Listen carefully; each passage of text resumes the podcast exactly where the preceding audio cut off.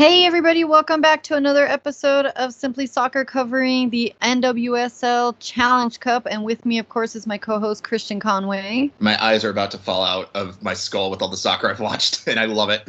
I love it too, yeah. And I'm your host, Michelle Hutink, and we are just glad to have soccer back. You know, all things considered, and, you know, as we await the MLS is back tournament, it's so I'm so proud that it's the women that kicked off soccer back in this country.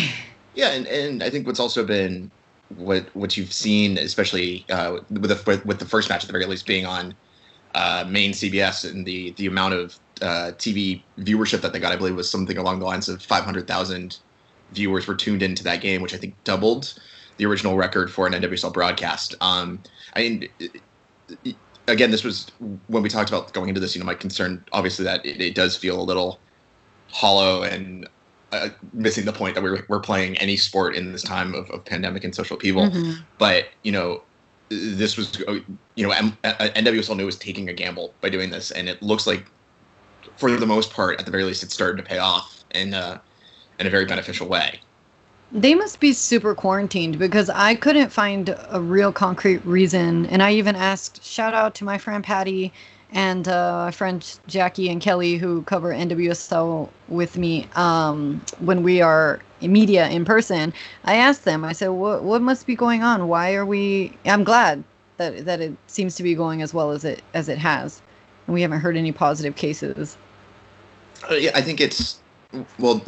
I think there's a couple of, of things you could point to that determine success of why this is going so well. One you know, it's a lot easier to do the logistics of eight teams versus, you know, in MLS's case, you know, 24, 25 teams. There's, it's just less people to be exposed to a virus. And I, I think, you know, NWSL has taken it very seriously. They, they are very strict about the, the kind of the campus in Utah. I also think it's it's a benefit of the fact that Utah has done a, a, you know a decent job dealing with the coronavirus pandemic, and also the fact that they're playing in you know Herriman, Utah. Now they're not playing in like a large, well populated city. I mean that's I, am sure Herriman is a lovely place. I've never been, but you know, it's not as you know, it's not as big as like an urban core area where there's a lot more interactions that allow you to, you know, come in contact with potential spreaders. So I think, I think it's just a couple of factors, and also it's from my money. I think the NWSL players as a collective took this so incredibly seriously because of the fact that it, it, it could make or break NWSL. You know, like if NWSL didn't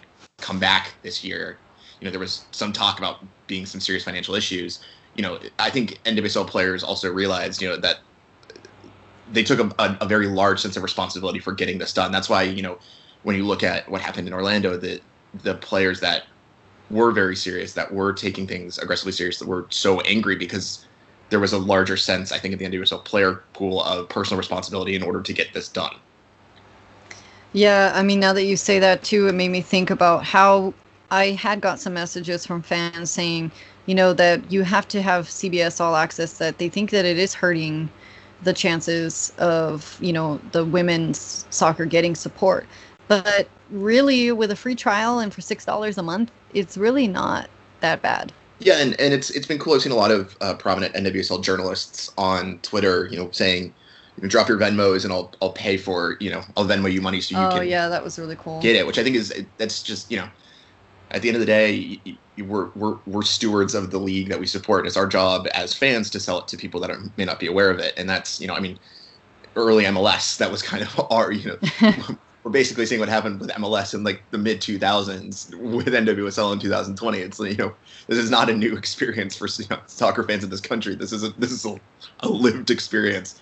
That's true. Um, And they there is Twitch, and like you said, the first and final games are you know are nationally broadcast. So yeah. I think you know even if you can't follow every single game, because let's be honest, unless you have a podcast and love soccer, yeah. you're really not gonna watch every single game. I mean, even for MLS, I don't watch every single match. Um, and also you know I think a lot of people are saying, oh, you know how dare CBS throw this behind a paywalled you know streaming service, and I'm like, I don't think it's necessarily CBS being disrespectful to the NWSL. I think it's just the reality of broadcast TV nowadays is that everyone is trying to build a streaming service and convince people to buy into it. You know, and NBC has Peacock now and and, and so forth. So I think it's you know, I don't think it helps NWSL. I think there's no question about that. But you know, sure. I I don't think it's necessarily you know from a malicious point of view. It's from a this is the reality of broadcast television in the 21st century. Absolutely. And to be honest, like any other streaming service like Netflix, who doesn't split it with their friends? Yeah, I know. I've got I'm using someone else's Disney Plus account for crying out loud. Like, I was gonna say, well, who? Well, so am I. So. yeah. So so thank you guys for tuning in. And look, if you didn't get to watch the games, that's what we're here for. Exactly. You got us to fill you in, and who doesn't want to relive the Challenge Cup? Except for those games that ended in draws. I. there, the OL Reign and sky blue play because I think I fell asleep halfway through that game. That was although wait rough. now I'm doing a disservice to the Houston Dash and, and to the Utah Royals because that game was actually fire. Yeah, yeah, that was. Um, I mean, just.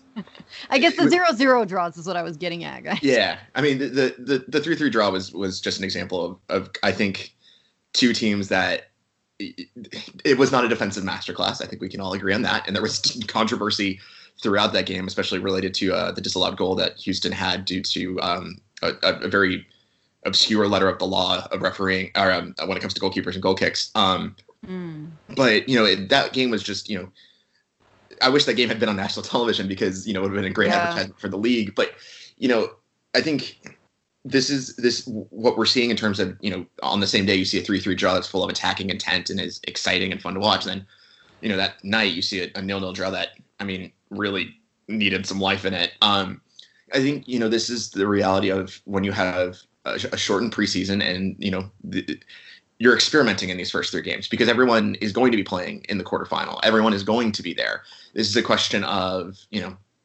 trying out new things. I think and and you know defensively, you know for the first three, you know for the first half of that game, Utah looked like they were out of sync. They looked like they were you know not co- cohesive, but that's simply because they haven't had you know defenses take time to gel. I mean, I think we could all agree, you know, the Galaxy backline really didn't start gelling until about game 10 last year. Um, and even then, there was a lot of questions about that. But, you know, and also, I mean, you saw also missing Kelley O'Hara is a big loss, but still, I, I think you're just mm-hmm. seeing teams are approaching these first three games very differently. And I think that's, you know, it, that's going to be what we get, you know, and, and I think, you know, in these first two rounds, I think we individual performances are what should be watched than in this third in the third round when it's going the last round of games where this is the last game you play before you know quote unquote meaningful competition. I think that's going to be the time where you can really start taking takeaways about okay this team is going to play in this style this is what they tend to do. Um, but yeah, I think I think you know that that Tuesday is kind of the the microcosm of we're still theoretically in preseason. Yeah, um, you know there there's something about the Utah Royals being technically the home team that you would think that they would have some kind of advantage. So when we previewed that game, you know, knowing that Houston Dash had, had had an overhaul to their roster, you just we really thought that game wasn't was going to be the dud yeah. of oh, you know we thought it was the garbage cup, but instead, uh, it it really proved to be the most exciting match. I mean, the courage we know is gonna take advantage of your exhaustion and take advantage of opportunities. And you know they're they're the team to beat this league. I really thought the Washington Spirit, because of Rose Lavelle have a fighting chance. Um, yeah. To to yeah to take to take on the Courage for the Cup at this point. I mean, yeah. it's still early to say. I think you know. For me, I think you know the, the the other team that's looked the best in these first you know sort of rounds outside of the Courage, who look like they've never missed a day, um, which is it was it is an incredible testament to the club culture that they've built in, in North Carolina and, and Paul Riley and his and his in his work. Um, and they just have depth, like, yeah, like I mean, the other teams just like you said. Right now, we're looking at individual players, whereas the Courage, it's just like it's one after another on that yeah, team. I mean, Debinha in that first game was mm-hmm. absolutely phenomenal. She was great again um, in the second game, but you know, I think the, the, the, the other big winner of these first rounds is, is Washington Spirit for me. I think they're playing with a certain verve and excitement that I haven't really, you know, that I, I, I think they, they lacked. And, you know, a, a, large part of that is to Rose Lavelle and Rose Lavelle's ability and, and, and her vision. I think one of the things that, that struck me between, you know, watching her in 2019, the World Cup and the NWSL Challenge Cup is that she's playing with a lot more confidence. Like uh, her willingness to, to, to try things is is married now with a sense that you know a, a sense of confidence and, and calmness on the ball. And i think that was maybe not as pro- prevalent in her game in the world cup. Now of course her first world cup i think the occasion probably had something to do with that. Um, but yeah i think you know, if she could continue in this vein of just being, you know, willing to try stuff, then I think Washington's definitely going to be very dangerous for the, for North Carolina. But again, I, I as you said, I think it is really a question of you know who who is going to have the honor of losing to North Carolina in the final at this point. It looked from these first you know two games. Yeah. Um. The thing with Lavelle though, she did. Okay, she had early good shots in that game against the Courage, but then she sort of just I don't know faded into the rest of the. Yeah, I the, think that was you know the ten. Like I, I don't know what. I think really that was. I think that was just the Courage ramping up the the, the machine that is that team. You know, like mm. I think it, you know Washington struggled to find space. They struggled to find you know you know easy possession on the ball, and and and, and I think it's just that's when you play North Carolina, it's just it's wave after wave after wave against them, and and you know just at some point, you know the dam breaks, and I think that's kind of that could be the story of the second half of this game, which is that you know. Washington had their moments, but you know, just, it was North Carolina just constantly coming at them, and and and you know, I, I, that's the reality of playing this Courage team is that you know they're they're really really good. Right, and one team, you know, no team should rely on any one player, but it does stand out that you have Williams, you have Debinha, you know, who are consistent threats. Uh, Williams has scored the goals for the most part. Um, then uh, Deborah Christiane Oliveira. She's the one who who I thought it was Williams' goal to be honest. and then I saw and then when you know looking back on highlights, I'm like, oh, she scored. So you have you have multiple. That's what I mean with depth. Um, not to mention, you know, you're playing in Utah, so you have altitude, you have heat, uh, you have turf, all of these factors that are coming in. Um, you know, for these mix of rookies and veterans on the on the pitch. And it's not just you know the attacking thing with the Courage that that is the most incredible thing. I mean, it's also defensively they're so so solid. I mean, Crystal Dunn Soubrier, um, or is, is, that how you pronounce her married name? Um, I, I have to get a, a ruling on that. Um, I know. Um, we, we apologize for butchering any names, guys. um, is I mean always a, a, constant you know rock in the back. Their their center back pairing is, is incredibly strong. I mean you know they're they're good at goalkeeper. They're, they're good at every position, and they're good and they have players that are good at what they do at every position. You know there aren't a lot of players where if you look at them on that North Carolina roster, you say, oh yeah, but they don't have this in their game. Like they're all very complete and well-rounded players. Mm-hmm. Mm-hmm.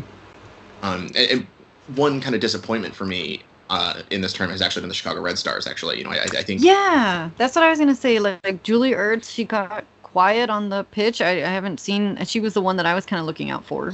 Yeah, and, and, and it's interesting because uh, their their head coach kind of read the book on the first three games that the first game was going to be just to get some players some reps. The second game was going to be used to kind of give the young players a chance to you know fight for positionings in the starting eleven, and then take the the average of those two games, and then that'll be his roster going to the third game. So you know I think that that that game that draw against the Thorns is a little bit of an anomaly just simply because of what Red Star were planning to do. Um, but you know this third game they're going to have to really show some something that uh, you know in order to kind of get some confidence back in them and, and get some confidence back in the team. I mean, they did play the spirit in the in the first game, and then they were kind of at the receiving end of a Rose Lavelle masterclass in that game. But right. still, you know, it, this third game, you know, isn't easy because they you know they play North Carolina, so you know they you could argue they've had the toughest uh, preparation run. You know, playing Washington, then Portland, who's who's been solid, and then you know finishing trying to get any kind of momentum going into a quarterfinal with and you play North Carolina, who's just been absolutely dominant. So uh, it's going to be you know this this this game coming up on Sunday between the two is going to be a very interesting kind of you know statement on where Chicago's confidence is going into the knockout rounds. Yeah, uh, Morgan Brian was the one that finally broke through and scored for Chicago against Washington. Um, Chicago definitely needs more control. They need to keep possession to slowly, you know, move forward um, and put more pressure. You know, they looked good at the start of that game, but then by stoppage time, it was questionable player decisions. Yeah, and I think you know, again, we uh, we do have to take a lot of these kind of these decisions where we're like, why why why did they make that decision uh, with a grain of salt, considering again, you know, the, the, the prep time leading into this and just sure kind of the context of what what this tournament is. But you know, definitely for me, Chicago. It, it's going to be very difficult for Chicago to get any kind of momentum. I think going into that or after that game with North Carolina, if North Carolina continues in the form that they've they've been in, um, you know, but but again, North Carolina could rest players in Chicago. You know, maybe gets two or three goals, gets a little bit of momentum behind those legs, and it becomes the Chicago team that we we knew. Um, I mean, we knew goal scoring for Chicago was going to be difficult, but you know, there's talent. You know, it, it almost feels like watching Chicago. You, you watch, you know, that first game, and, and it kind of felt like it's almost there. Like there's just ten percent away from it being there. You know what I mean? Like mm-hmm. it was one of those performances where I was like, you know, this. There's just, I I can't put my finger on it, but they're almost there.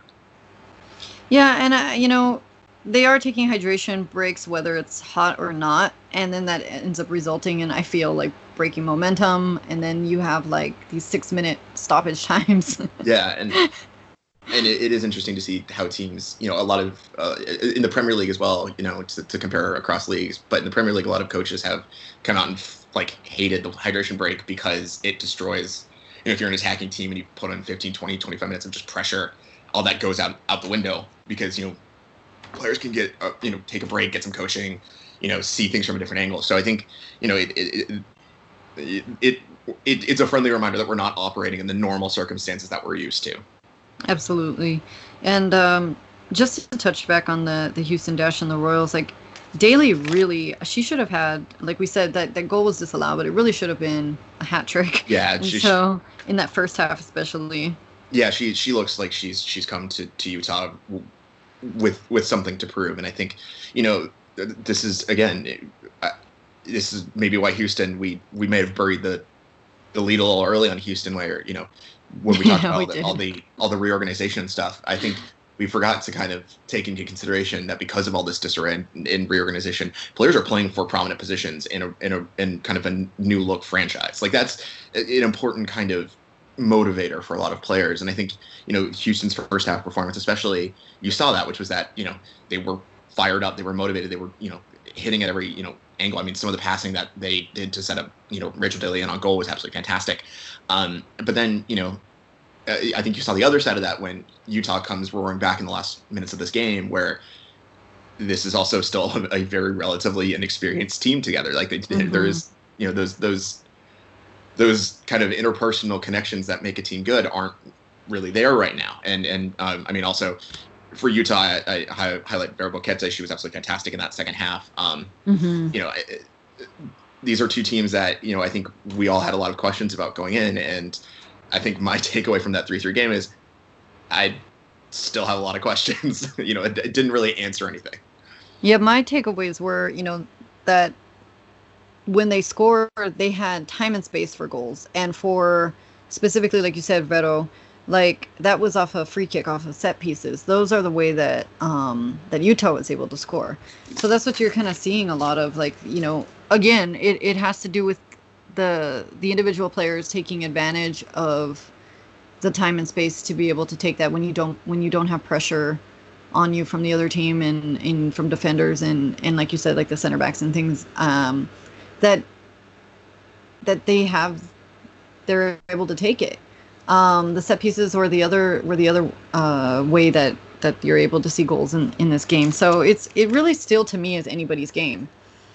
Yeah, I definitely think so. Um, you know, I think that's kind of the beauty of this this format is that it really does require you know you go out and have one bad 90 minutes and it's you know over and i think that kind of that's why you know the World Cup and all these tournaments that are like this kind of style are so mm-hmm. polarizing because it is you know every minute matters. Um, so it, it, it, I think it has added to a little bit of. I think that also that kind of concept adds add a little bit of the freneticness, uh, added to the freneticness that you saw in that game between Houston and Utah, which is that you know two teams just flying at each other, you know, ready to go. You know, their first games back, and then also knowing that every every minute of these three ninety minutes counts for getting you in a position to be successful in the quarterfinals. So I think that probably added a lot of the chaos that we saw uh, in that game. Mm-hmm. Yeah, well, very exciting. Um, so not so exciting game, the OL Reign and Sky Blue. Although Sky Blue, Onumonu and Eddie, those were the ones that stood out to me for yeah. having chances. Yeah, Onumonu, you know, I, I for me, I thought Onumonu was was good. I, I don't know if necessarily her skill set is as a pure number nine. I think she needs mm-hmm. someone to pair up top with her and, and allow her to make some runs off of um, a little bit of a stronger, more holding type of forward. But I mean, you know, if, if, she continues in the form that she is, I mean, she'll definitely be a force that you know teams are going to have to prepare for. I thought the Reign, you know, for for what they did in the off season, especially bringing in their head coach, former head coach at PSG. It, it, I I expected more. Um, and I know there's there's injuries there, and I know you know obviously this is not normal and, and whatnot, but it, it just felt like there was a lot of you know a lot of good movement, a lot of good passing, and then there was just it kind of just fizzled in the final third, and I think that's going to be you know it, that's going to be a problem for them if they can't fix that because teams are going to punish them for not you know for kind of going out with a whimper in the final third. And I think that's that's kind of my big takeaway for the Reign. I think Sky I think Sky Blue out of the two teams looked better. Um, and I think Sky Blue's got a little bit of an easier you know run, and they play Utah on um, tomorrow, and then they play um, the Houston Dash to close out on Wednesday. You know, I think they're going to have a little bit more time to get things right. But I, you know, in terms of, you know, I don't think both teams look particularly great. But if I had to pick one that, you know, I, I felt more confident about leaving that game, I'd say Sky Blue was probably was probably the, the the, the one that I think just looked a little bit more efficient. From our injury list, as we look ahead here, because Houston Dash doesn't have anybody out, but they do have some questionable. Um, OL Reign has a few out. Um, and then you have Sky Blue, who has also a few out, one questionable. And the Utah Royals uh, have Kelley O'Hara and Desiree Scott out. So, you know, I think again, this is why the Courage does so well. they also, have well, they have depth. and also to go just off this injury report, I mean, with the OL mm-hmm. Reign, I mean, Jess Fishlock and Sofia Huerta out are huge mm-hmm. losses for the Reign. Mm-hmm. Like that, mm-hmm. that's those are two players that are very difficult to replace for what their skill sets are. So I think you know the Reign do have their their problems that are are fixable. Um, but you know, it's it's I think in, in terms of the Reign, it's a, it's a I think it's a, a race to fitness for for Huerta and Fishlock that really will have their you know will hinge their chances. Yeah, absolutely. Um, I, I really think it is just about watching and seeing exactly what what they're going to bring. It, it is hard, like you said in the first round, to really be able to see. We're seeing them get back into fitness. We're seeing them get back, um, even into a tournament like this. It's it's really hard to say other than the courage, like who who can really be strong contenders because I what? do still feel like it. You know, I, w- I wanted to say like, oh, from what I saw from Houston Dash, like that looks that looks like they're really great.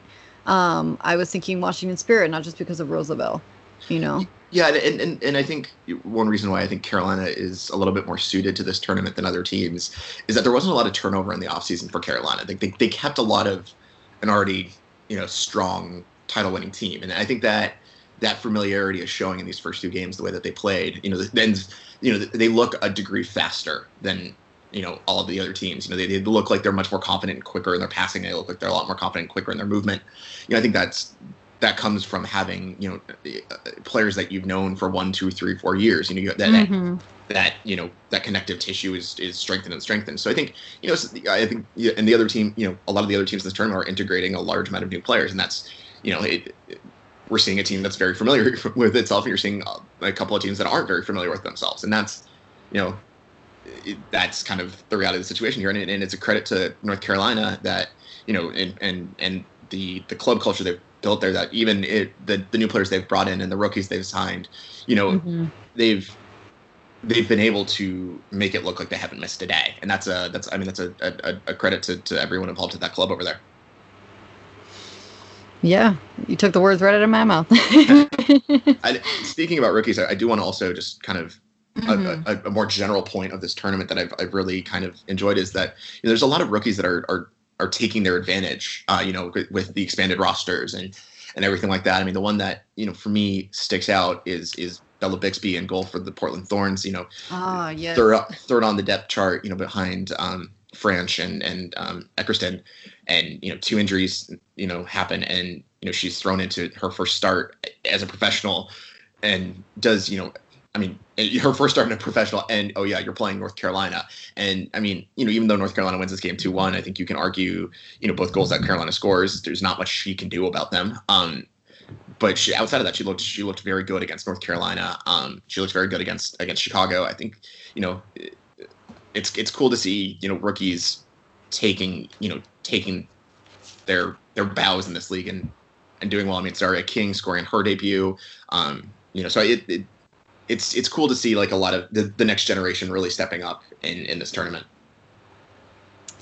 There was a point in the Red Stars Washington Spirit game, and I'm trying to remember the the goalkeeper. Now, was it Bledsoe that she just like batted away the? Uh, for who? Uh, for Washington? Uh, Yeah. yeah. Bledsoe goal for Washington. Yeah, yes. yeah, yeah, and she just like she just batted away a goal like right in front. She was just Well, like, ah. What's speaking about the goalkeepers too, is that you know we we talked about rust and and you know what players were going to look like in these first games, and it, to me the the the group of players that have seemed to suffer the most in terms of the time off is actually the goalkeepers. I mean, you Mhm. know, there's been some good goalkeeper performances, but if you look at, you know, for example, Alyssa Naeher's mistake, um, yeah, all the goalkeeper, the goalkeepers, it's not been a good couple of days for the goalkeepers union and NWSL. Um, but you know, I, I think you know that's I think the reality of just you know having time off and and you know. I, I think you know a, goalkeeper like Naeher, she's she's had those incidents before, um, but I think you know as, as time goes, I think we'll definitely see you know how good these goalkeepers really are. Because I mean, oddly enough, NWSL as a league is a lot of very good goalkeepers. So it's it's kind of it's interesting to see like a lot of these goalkeepers that we expected to be very good and, and be game changers for these teams kind of start very slowly. yeah, absolutely. Uh, so our games tomorrow. We've got Utah and Sky Blue at 9:30 in the morning, and then Houston and the Reign at uh, seven o'clock. In, I like eight- the consistency of Pacific time, guys. Yeah. Um, yeah, I like the consistency with like I know that there's a game at 9:30 and then there's another game at seven. You know. Yeah, definitely. Um, those, I think of those two games. I think the the early one is probably going to be the more interesting. I think, you know, with Utah, they they have a lot of upside, and I think I think both Utah and Sky Blue have a ton of upside, and I think that's going to be a very interesting game to see. You know, how Sky Blue kind of rebounds after a, a kind of a, a middling performance earlier in the Mhm. tournament, and then how Utah kind of calms things down after the three three um, absolute you know insanity of that game. Um, and I mean, the Houston Reign game, I think that's going to be a big game for the Reign because I think the Reign really need to start getting going. And and you know, I think that's if the Reign don't really kind of get the get the gears turning against Houston, it, it they could be in a in a, a pretty large amount of trouble. Now, just because of what I saw in the first round, I think Utah takes that. I think Houston takes that because they were the ones that had goals in their game. Yeah, I, I think if Sky Blue can. The, the problem with Sky Blue in that in that first game was that they were woefully wasteful in front of net. I think they're going to have to, you know, if they can, if they can get their finishing together, then it's going to be a problem for Utah. But I, Mhm. I, I tend to agree that I think Utah has a little bit more in the tank for for this game against Sky Blue. I think you know, even though it's only been one game, and I, I hate drawing broad conclusions uh, from one game, sure. I think the the Reign do. In some sense, feel like their back is against the wall, and they're going to need a, a big performance against Houston. So I think that could also be a, a pretty heavyweight bout. But um, yeah, uh, I mean, and then the games on Sunday as well. You know, you've got North Carolina playing Chicago. That's going to be a good game, and then Portland playing the Spirit, which should also be a very good game. So it's it's going to be a good weekend of games.